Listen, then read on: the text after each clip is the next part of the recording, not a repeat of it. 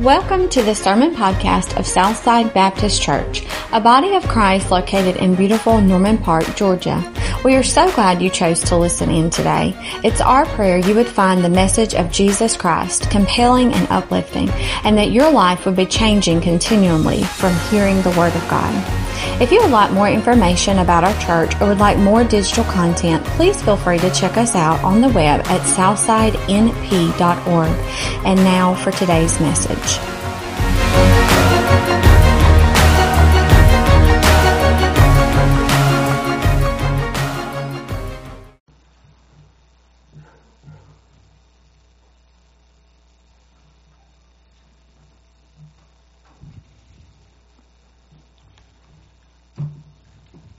All right, I failed to do something this morning. Uh, Liam, would you help me out?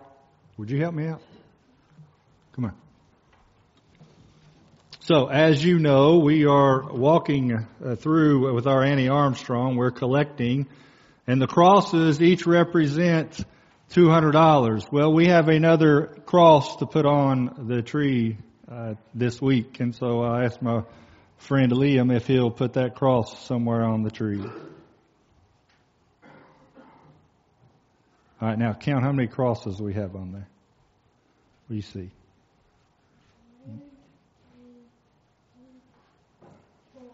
Is there one right here? All right, so we have five crosses on the tree, so that means we have at least a thousand dollars. But I think, thank you, sir. Appreciate it. You can go back and sit down, unless you want to preach.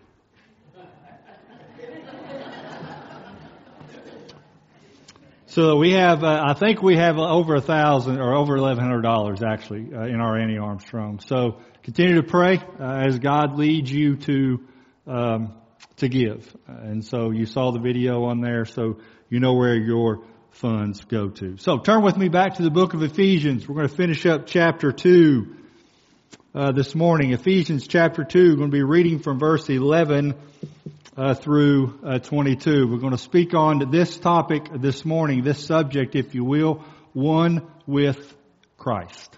One with Christ. Ephesians chapter 2 verses 11 through 22. Actually, when you think about chapter 2 of, of the book of Ephesians, as Paul writes to the church there in Ephesus, you're really seeing a before and after picture, if you will.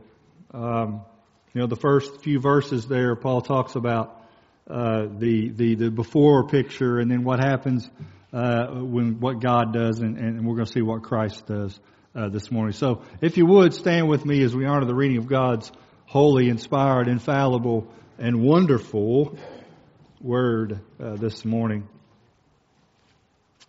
So Paul writes this. He says in verse 11, Therefore, Remember that at one time you Gentiles in the flesh called the uncircumcision by what is called the circumcision, which is made in the flesh by hands.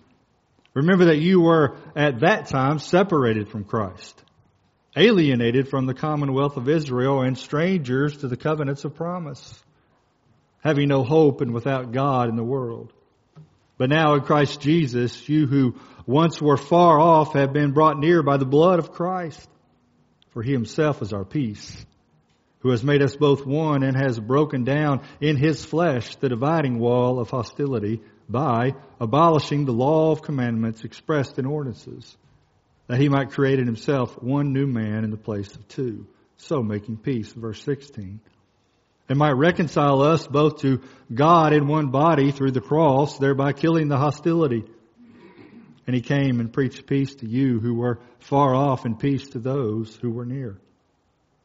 For through him we both have access in one spirit to the Father. Verse 19. So then you are no longer strangers and aliens, but you are fellow citizens with the saints and members of the household of God, built on the foundation of the apostles and prophets, Christ, uh, Christ Jesus being the cornerstone in whom the whole structure, being joined together, grows into a holy temple in the Lord. In verse 22, in Him, you also are being built together into a dwelling place for God by the Spirit. Father, we come to this time of our service, Lord, and we, as we prepare to hear from you, Father, I pray that it is you that the folks hear from this morning. God, I know that there are uh, folks in here that may be struggling. I know that there are folks in here that may be lost, Lord, and I know that there are those in here who are followers of you, God, that just may need to repent of some things in their lives, Lord, and just move forward as followers of you.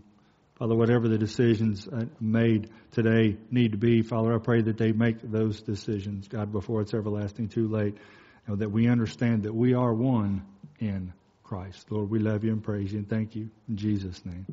Amen. Thank you. you may be seated. One of the difficulties of childhood in particular, and some uh, adulthood as well, is being on the outside looking in. You know, it's difficult to be on the outside looking in when you're on the playground and they're picking teams for the next basketball game that's coming up. It's difficult to be on the outside looking in when others get the invitation to the birthday party and you don't get that invitation. You know, it's difficult to be on the outside looking in when they stand by visit after visit watching all the other foster children find loving and caring homes. It's difficult to be on the outside looking in. And I think you get the picture. No one desires to be on the outside looking in. But I'll tell you this, those without Christ are just that. They're on the outside looking in. They're strangers. They're aliens, as Paul says. They're sojourners, if you will. They're, they're different. They're, they're, they're not a part of the kingdom of God. Yet Christ offers hope. Christ offers those on the outside looking in the opportunity to be one with Him. No longer on the outside looking in, but part of the family of God. Jesus offers us to be on His team. To be part of His family. And so as we continue in these passages this morning, verses 11 uh, through 22, it's basically the final, Paul summarizes, it's a, it's a final thing here. If you'll notice, in verses 1 through 3, Paul has basically talked about those who are not in Christ. Those who are not in Christ, they're dead in their trespasses and sins. They walk with the course of this world. They, they are controlled by Satan himself.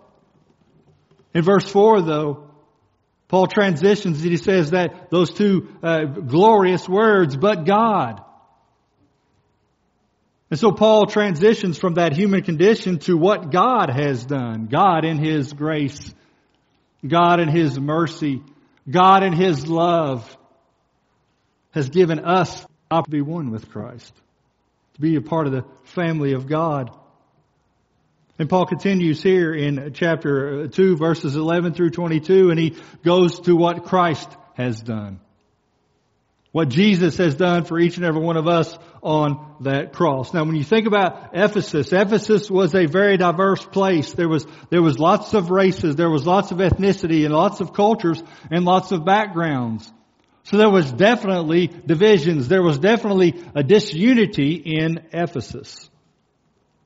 But if we are children of God, if we are part of the family of God, then there needs to be unity. There, we need to be one with Christ.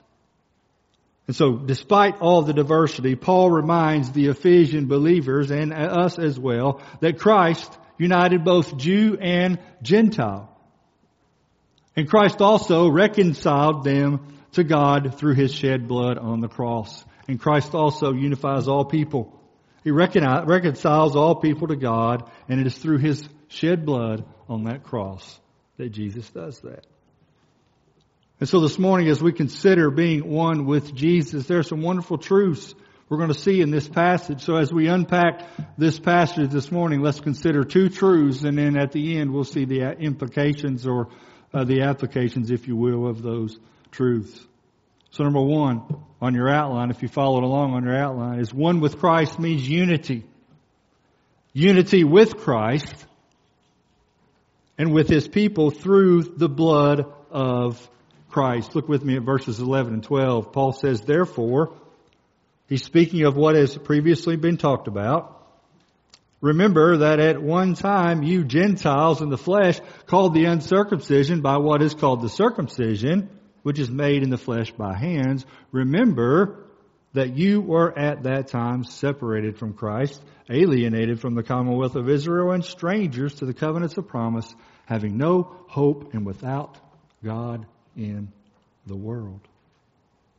Paul, if you remember, was an apostle to the Gentiles. And here he's speaking directly to those Gentile believers. He's recapping their condition prior to Christ.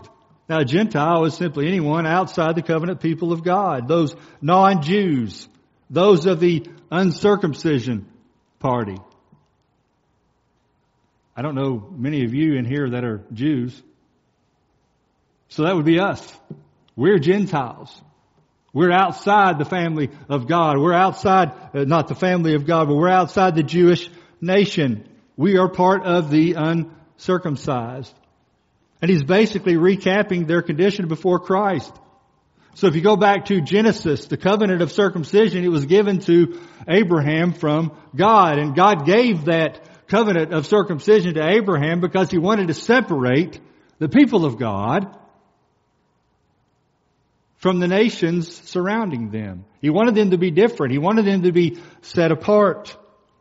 And so he gives that, that, the, the, the covenant of circumcision there to the people. In fact, it was circumcision that was the sticking point, if you remember, in which some of the Jew, in the Jewish camp claimed that unless you are circumcised, you couldn't be saved. Unless you're circumcised, you couldn't be saved because circumcision would bring you into the covenant relationship with God. See that over in Acts chapter 15. But Paul says you were separated from Christ.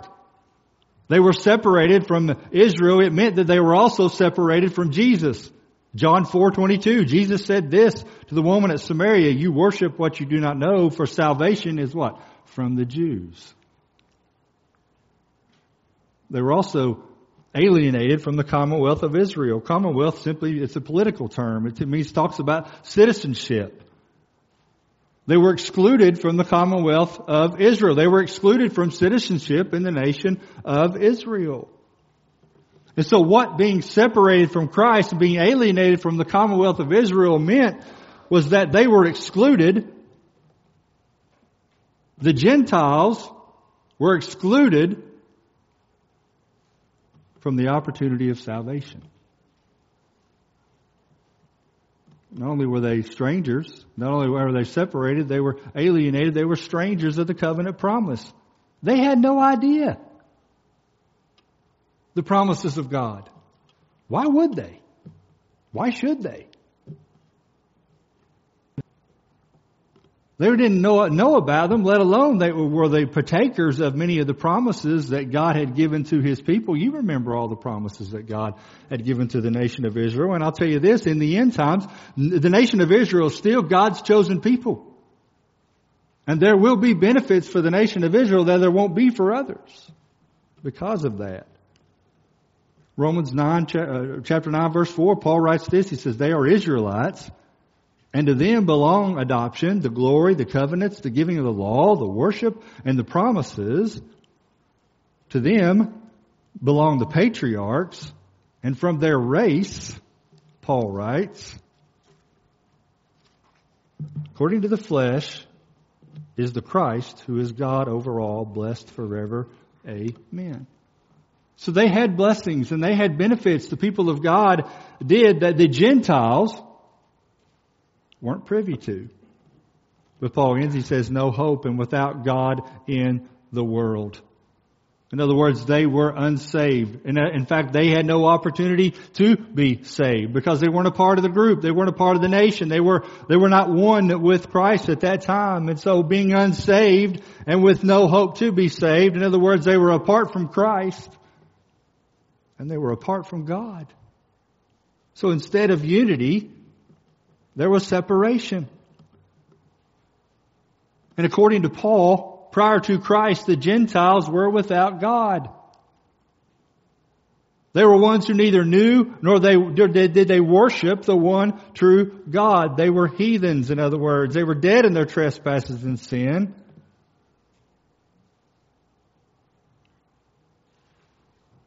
as were we whenever we were separated from Christ.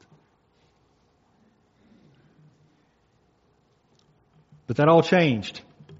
Thank God. Remember the book of Acts. If you go back and read chapter uh, 10 verses 33 through 48, that's when Peter uh, proclaims the gospel and that's when the Holy Spirit falls on who? The Gentiles. The Holy Spirit falls on the Gentiles and when the Spirit fell on the Gentiles, it gave them the opportunity to receive Christ. It gave them the opportunity to be one with Christ.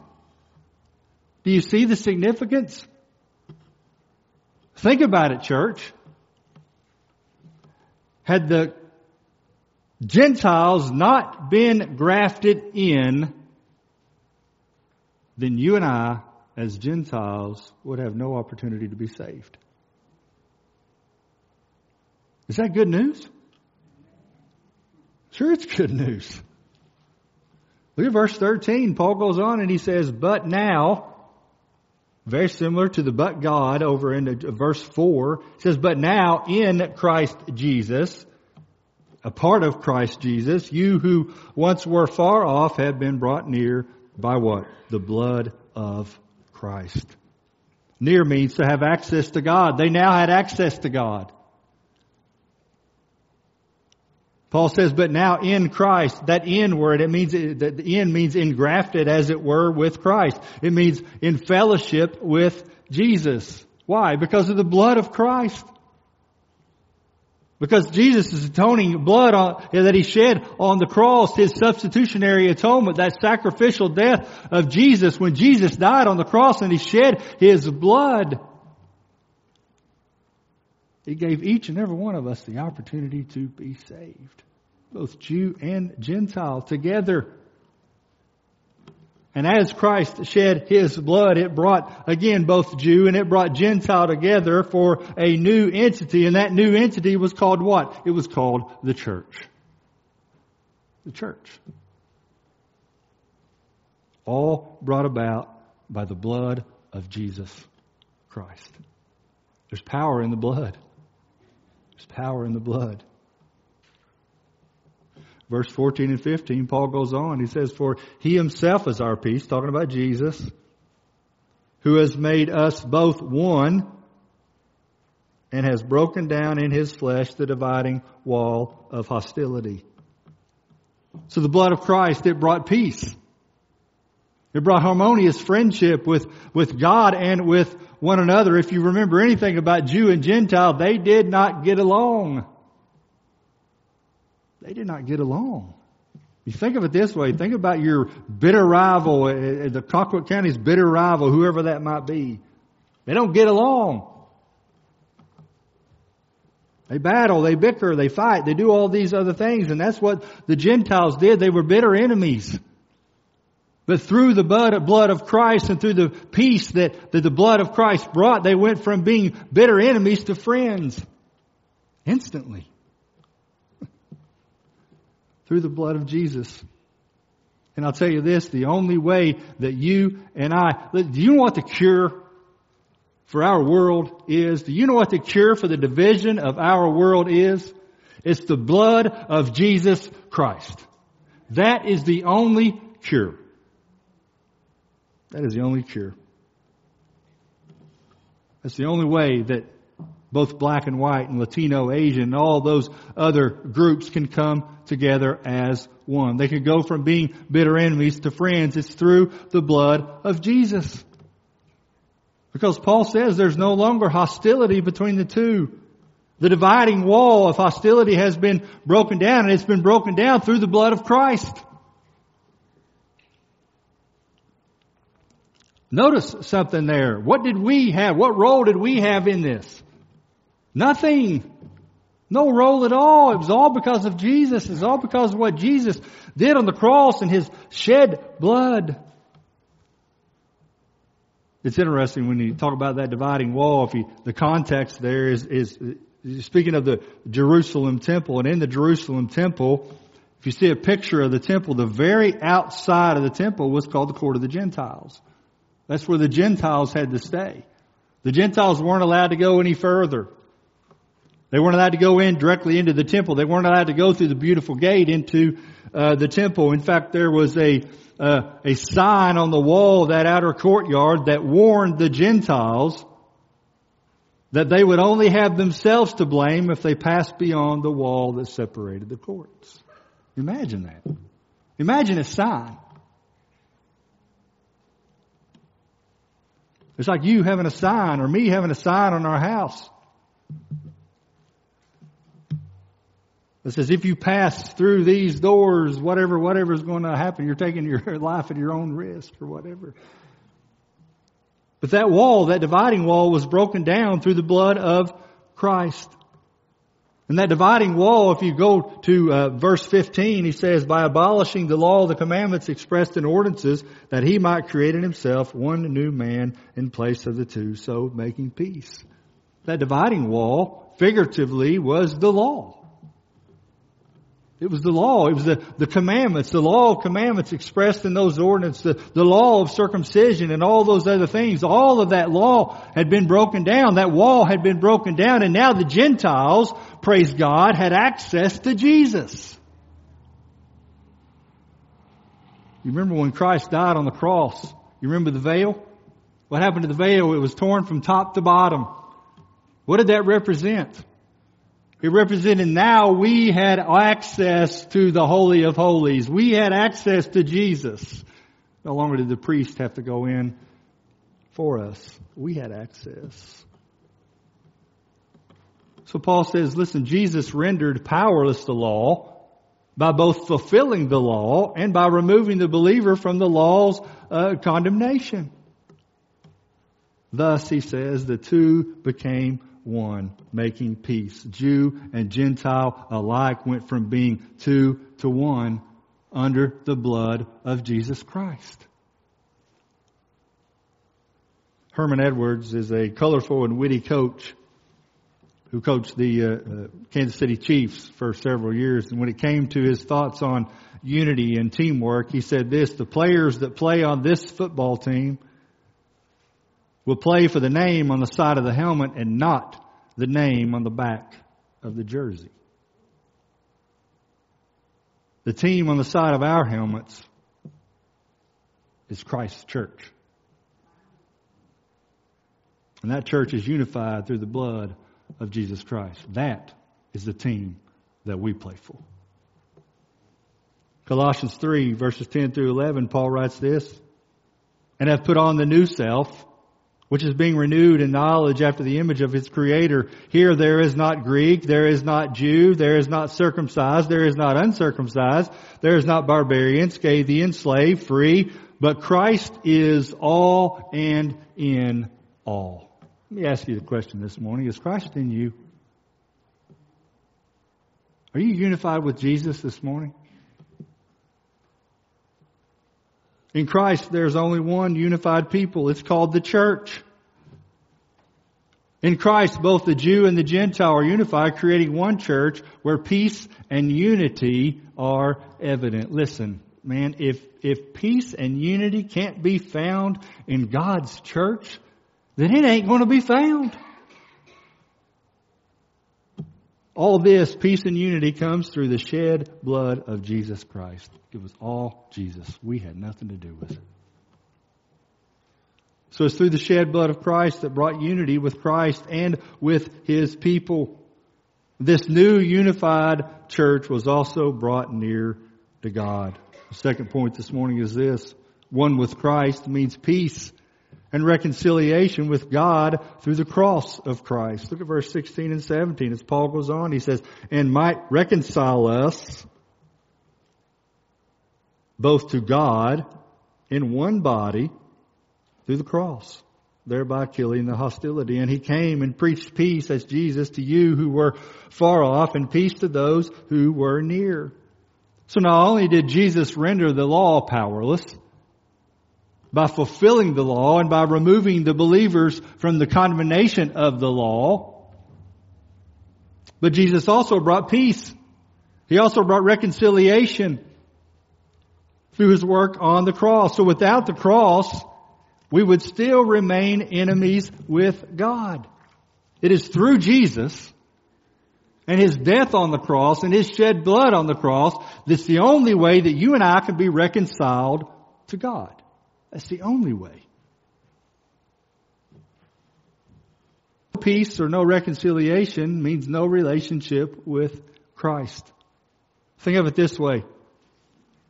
We're on this side of one mountain and God is on this side of another mountain. And in between there's a great chasm. There's not a ladder long enough for you to throw down on this side and get to this side. It is only through Jesus Christ.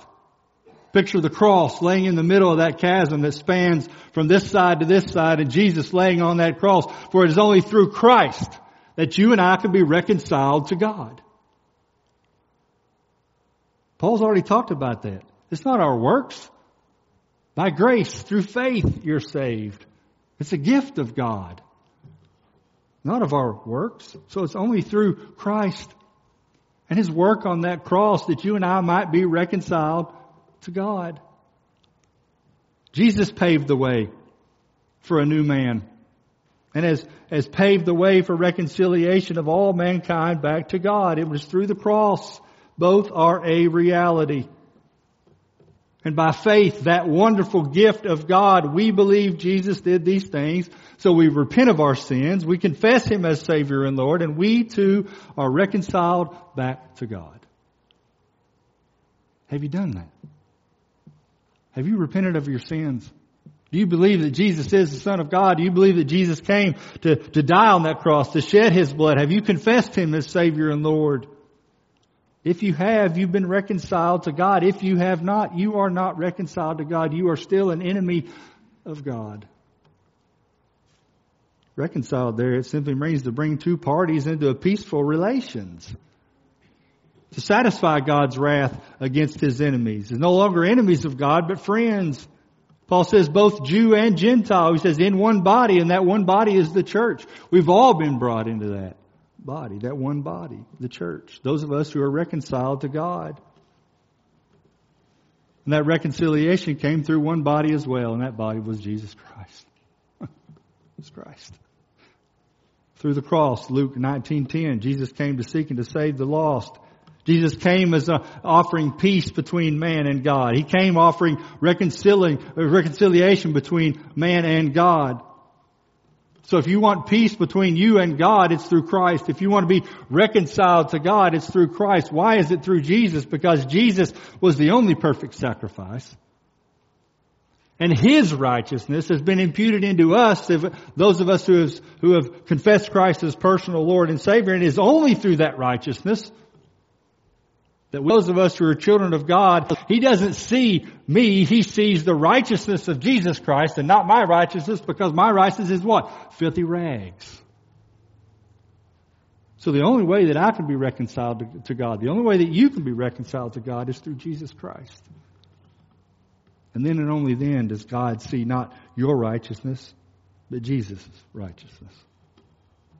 And it's through the cross that reconciliation will come. And it was and is only through Christ that we can be reconciled back to God. Don't let this world tell you that there are many ways to be reconciled to the Lord. There is only one way. And the Bible is clear in John 14 chapter 6. And I'm not going to read that. I could, but I want you to look that up. John 14 chapter 6. Or chapter 14 verse 6. It'll tell you there's only one way to Christ.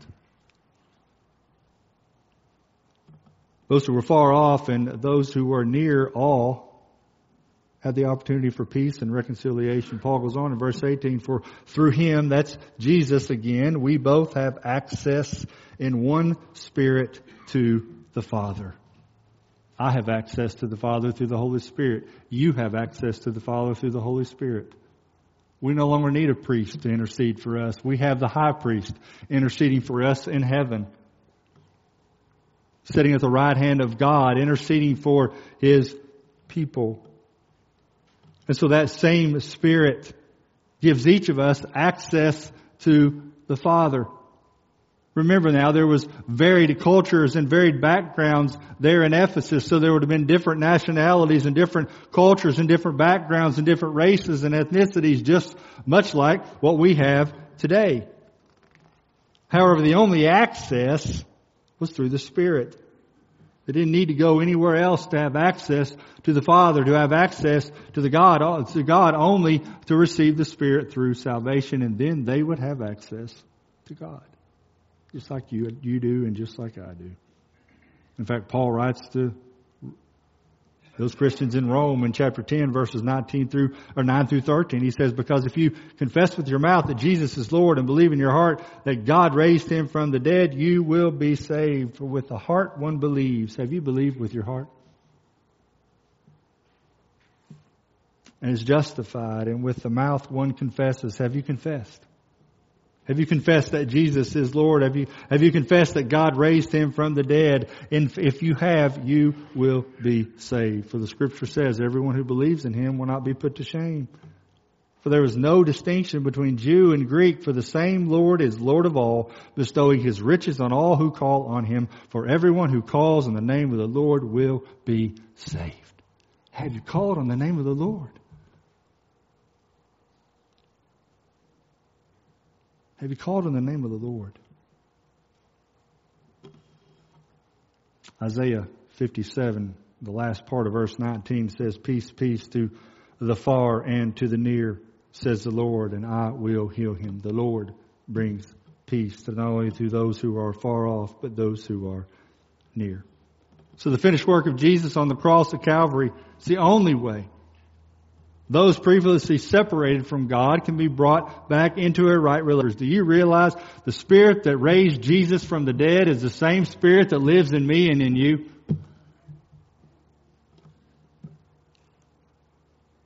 And we receive that Spirit by putting our faith and trust in Christ and His finished work on the cross. So again, I ask you this morning, have you done that? Have you put your faith and your trust in Jesus Christ as personal Lord and Savior? So Jesus brings unity. He also brings uh, uni- uh, peace and reconciliation with God. And Paul reminds us of this final thing this morning. We'll see the implications of being one with Christ. Verses 19 through 22. So then, so after all these other things I've already told you in verses 11 through 18, so then you are no longer strangers and aliens, but you are fellow citizens with the saints, members of the household of God, built on the foundation of the apostles and prophets, Christ Jesus being the cornerstone, he says, in whom the whole structure being joined together grows into a holy temple in the Lord. In him, you are also being built together into a dwelling place for God by the Spirit. Christians, we must know who we are. Paul says there's a contrast here. He says you're no longer strangers, you're no longer aliens, but citizens and members. Christians are no longer foreigners. They're no longer strangers. The foreigners have no rights. They, they have no privileges that would otherwise be afforded to the one who is a stranger. They're also no longer excluded from the faith. They too have an opportunity to be saved. By contrast, the citizens, Paul says they're citizens, they're, they're members. They're citizens and citizens possess the same citizenship with others who are citizens. You see it on the news a lot of times. They talk about that, that dual citizenship. But you know, we're, we're dual citizens. We're citizens of this earth. We're citizens of this world. We're citizens of the United States of America, but we're also citizens of heaven which is so much greater than even being citizens of, uh, of America and all the, the joys and the blessings that we have from that. But we possess those benefits of being a citizen. In this case, the Gentiles, they're received into the communion of the saints, past, present, and future. All those who have been adopted into the family of God, they're, they're fellow Christians now. They're no longer Gentiles, but they're Christians. They're Gentile Christians, but Christians nonetheless. Not only that, but they're members. What are they members of? They're members of the household of God. That speaks of inclusion. It speaks of fellowship. It speaks of being adopted into the family of God. When, you, when, when an individual is adopted into a family, you know what they get? They get the privileges of being in that family. All the blessings of being in that family. All the benefits of being in that family. All the rights of being adopted into that particular family. The family there is the kingdom of God. Paul writes, talks, speaks about the indwelling of the Holy Spirit. The Spirit is what binds us together. And we receive the Spirit because we have put our faith and trust in Jesus Christ. So we receive the Spirit and the Spirit binds us together. But not only does it bind us together, it gives us peace with God. We go from enemy to friend. We go from slave to freedom. We go from death to life. All because we are a member of the household of God. All because we have been adopted into the family of God. There are no greater implications than that. And Paul says that house is being built upon, built upon the foundations of the apostles that he's basically speaking of the twelve there and, and Matthias as, as well. And the prophets. Now there's some debate about who the prophets were, but most believe that it was the New Testament prophets. But we don't need prophets today. We don't need apostles today because we have the canon of scripture. So there are no apostles, there are no uh, prophets uh, today. We've got the complete canon. We don't need revelation from God. We've got revelation from God sitting right in front of us. So there's no uh, nobody needs to to speak uh, for God now because we have it. Notice what he says, and don't miss this: that Jesus Himself is the cornerstone. That's obviously a figure of speech. Jesus is not a stone, but a cornerstone is placed at the extreme center, at the, at a very right angle of a building. It's a critical stone in the corner of the foundation. It ensures that the stone building is square and stable. So Jesus being our cornerstones ensures that we are square and that we are stable.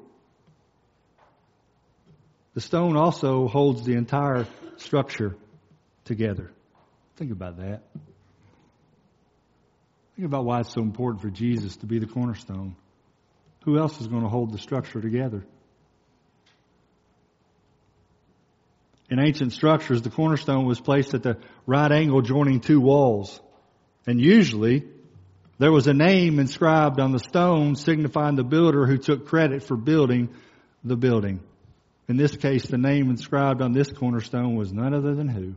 Jesus Christ. And the name that's inscribed on the cornerstone of our life is none other than Jesus Christ himself. The whole structure, Paul says, is joined together. There's a corporate nature of that. So he's talking about the church, the church that's growing and expanding. And so that's why the church, we are the church. Right? We are the church. The whole structure, the whole church is being built upon the foundation of Jesus Christ because Jesus is secure. Jesus is strong. Jesus produces a structure that is going to be secure, a structure that is going to be uh, strong, and a structure that, if you read Scripture, that the gates of hell will not prevail against.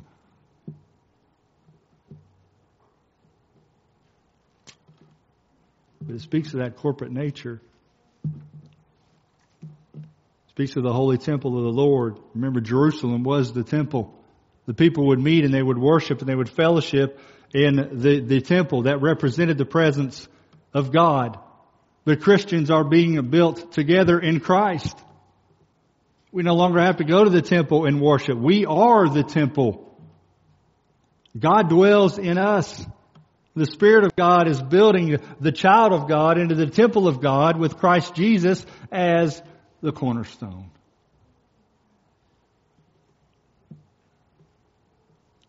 The great Scottish Bible expositor Alexander Maclaren once wrote this. He says, We have as much of God as we will. Christ puts the key of the treasure chamber into our hand and bids us to take what we need or what we want, all that we want. If, he says, a man is admitted into a bullion vault of a bank and told to help himself, and comes out with one cent, whose fault is it that he's poor? Oh, what benefits there are to be a part of the family of God. 1 Peter 2 5, Peter writes this, You yourselves, like living stones, are being built up as a spiritual house to be a holy priesthood, to offer spiritual sacrifice acceptable to God through Jesus Christ. The temple is no longer the abode of God in Jerusalem. But it's the church, the Holy Spirit who indwells each and every true believer is at work in that believer and in the new believing community. He's at work in us individually and he's also in work in us as a community. And as we come together individually into that community, see the significance of our spiritual gifts and how God builds that church and how He builds upon the foundation of the cornerstone of Jesus Christ. So we no longer are strangers. We're no longer aliens, but we're citizens and members. And being that we are citizens and members, we have all the benefits and privileges afforded to the household of God. You don't get no better than that. You don't get no better than that. So as we close, we obviously live in a society that would be considered very similar to that which Paul writes to. The racial, the, the ethnic, uh, ethnic uh, diversity, the cultural diversity, the spiritual diversity, the economical diversity, and all those other things. Yet I'm thankful, and you should be too, that none of that matters. None of that matters when we consider the work of Jesus Christ on the cross because the work of Jesus on the cross, the shedding of His blood brought all of that together. Brought all of it together. So Christ is the key. Specifically, a personal relationship with Jesus Christ. If you do not have that relationship, alien, then you are still separated from God.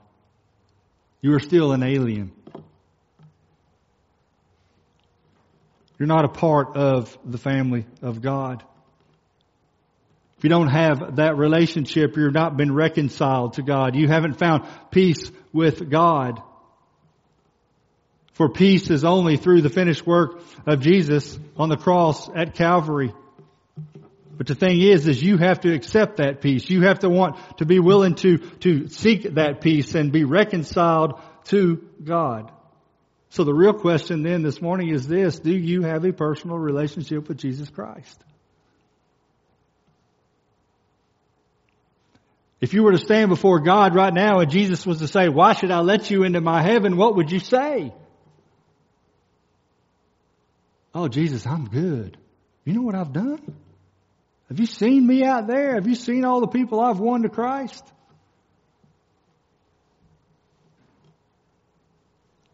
Bible says that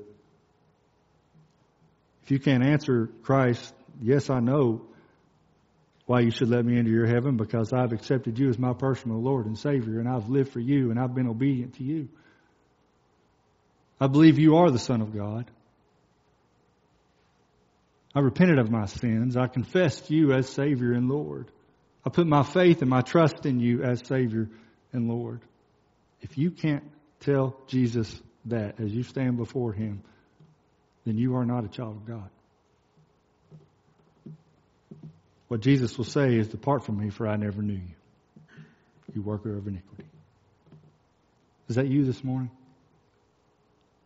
Is that you? Maybe you've not, maybe you thought you put your faith and trust in Christ, but maybe you haven't gone through the process. Maybe you haven't truly repented of your sins. And maybe you haven't confessed Christ as Savior and Lord. You have that opportunity this morning. Maybe you're here this morning and you're a Christian and you have put your faith and trust in Jesus Christ. You know that for a fact.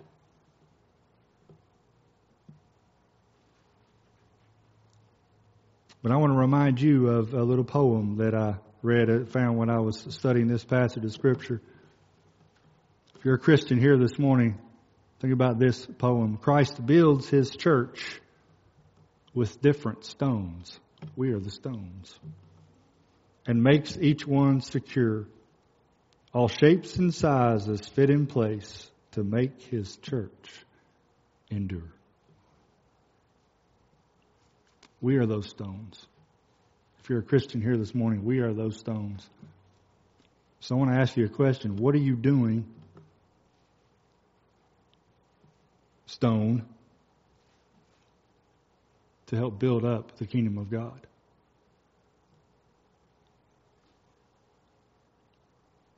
Is your stone being placed where other stones can be built upon your stone? Or is your stone like a Jenga puzzle? Is your stone secure? Is your stone stable? Is your stone built upon the cornerstone, Christ Jesus? Or is your stone like a Jenga puzzle that if you pull your stone out, the whole thing collapses? Those are only questions that each and every one of you can answer this morning. But I pray that you understand that we're unified with not only Christ, but with one another by the blood of Jesus. And because of Jesus' work on that cross, you and I are reconciled to God. We find peace with God. And the implications of that are so far reaching, but the ultimate implication of that is we are no longer strangers. We are no longer non citizens, but we are citizens of the kingdom. The kingdom of God. And the king of the kingdom of God is none other than Jesus Christ himself. And so decisions need to be made this morning. And as the ladies come up and play, we're not going to have an extended I just don't feel God lead me in that direction today. We're not going to have an extended closing this morning. Brother Ben's to come up and we're going to sing and uh, the, the invitation hymn. But I want decisions to be made. If, if you need to make a decision, you need to pray. Listen, pray at your seat. You don't have to come up. The altar's open, but you don't have to come up to the altar. You can pray and accept Christ if you want to accept Christ at your seat. You need to talk afterwards. I'll be here afterwards. We can talk afterwards. But let's make some decisions, church. Thanks again for listening today. We hope the word preached today would be used by God mightily as you go about your week. Again, if you would like more information about our church or would like more digital content, please feel free to check us out on the web at southsidenp.org. Have a blessed day and may God grant you grace this week to grow more into the likeness of Jesus.